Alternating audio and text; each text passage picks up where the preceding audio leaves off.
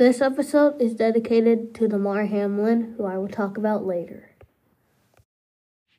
Welcome to Evans NFL Talk Week 17. My Steelers beat the Ravens 16 to 13. It's not an impressive win, but we may finish the year 500. That didn't seem possible earlier this season, but Mike Tomlin is a magician. Atlanta beats Arizona, Detroit demolishes the Bears, and as usual, Kansas City beats up on Denver. Mahomes has over 5,000 passing yards and 40 touchdowns this season. Both rank first in the NFL, and Mahomes is probably going to win an MVP. Miami fans are in a panic after the Dolphins lose their fifth straight game. New England beat them in a close game to keep their slide going, and the Dolphins have had a second half of the season disappointment. The Giants crush Indy literally as Kayvon Thibodeaux sacks Nick Foles and celebrates right next to him, knowing he was injured. That's a bad look, dude. For that classless act, you are my jabroni of the week. And where's a taunting penalty when you need one? Saints beat a struggling Eagles team that desperately needs Jalen Hurts back. Tampa Bay beats Carolina to clinch the NFC South. Cleveland beats Washington. Jacksonville demolishes Houston to prove Houston sucks. 49ers beat the Raiders in a very good overtime game. Purdy is getting more confident, and that is why he is the GOAT. Another reason why Brock Purdy is the GOAT is because Seattle beats the Jets. The Jets have crashed. The other GOAT, Mike White, is struggling, so Brock Purdy is the official GOAT. Green Bay crushes Minnesota.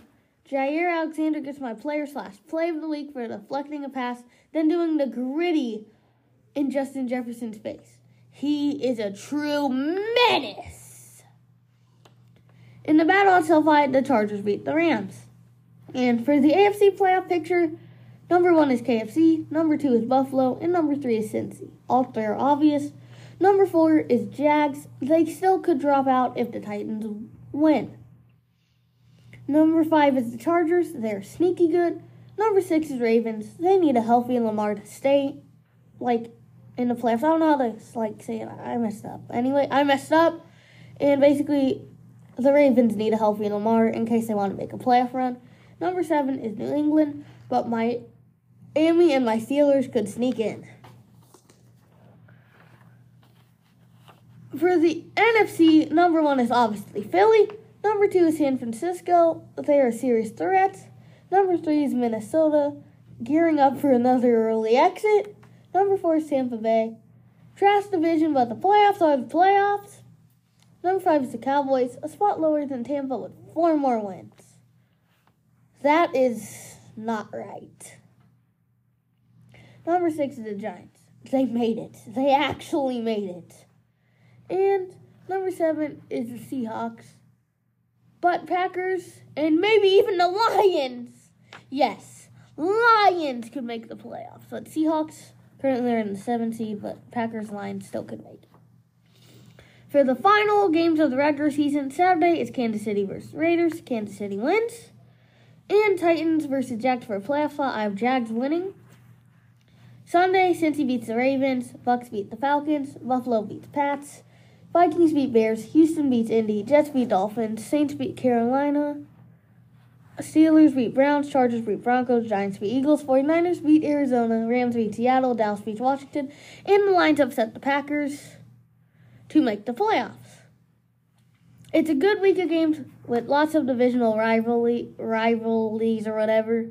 And um the Cincy game and the Bills game, we don't know when it will happen because of what should have been a great game between two top teams got suspended because sadly, Bill's safety, Damar Hamlin, suffered a cardiac arrest after tackling Tee Higgins. It was a scary and tragic moment that reminds us all how precious life is and that football is just a game. Hamlin is in critical condition, but the Bills say he's showing signs of improvement. Prayers up for Damar Hamlin for a full recovery.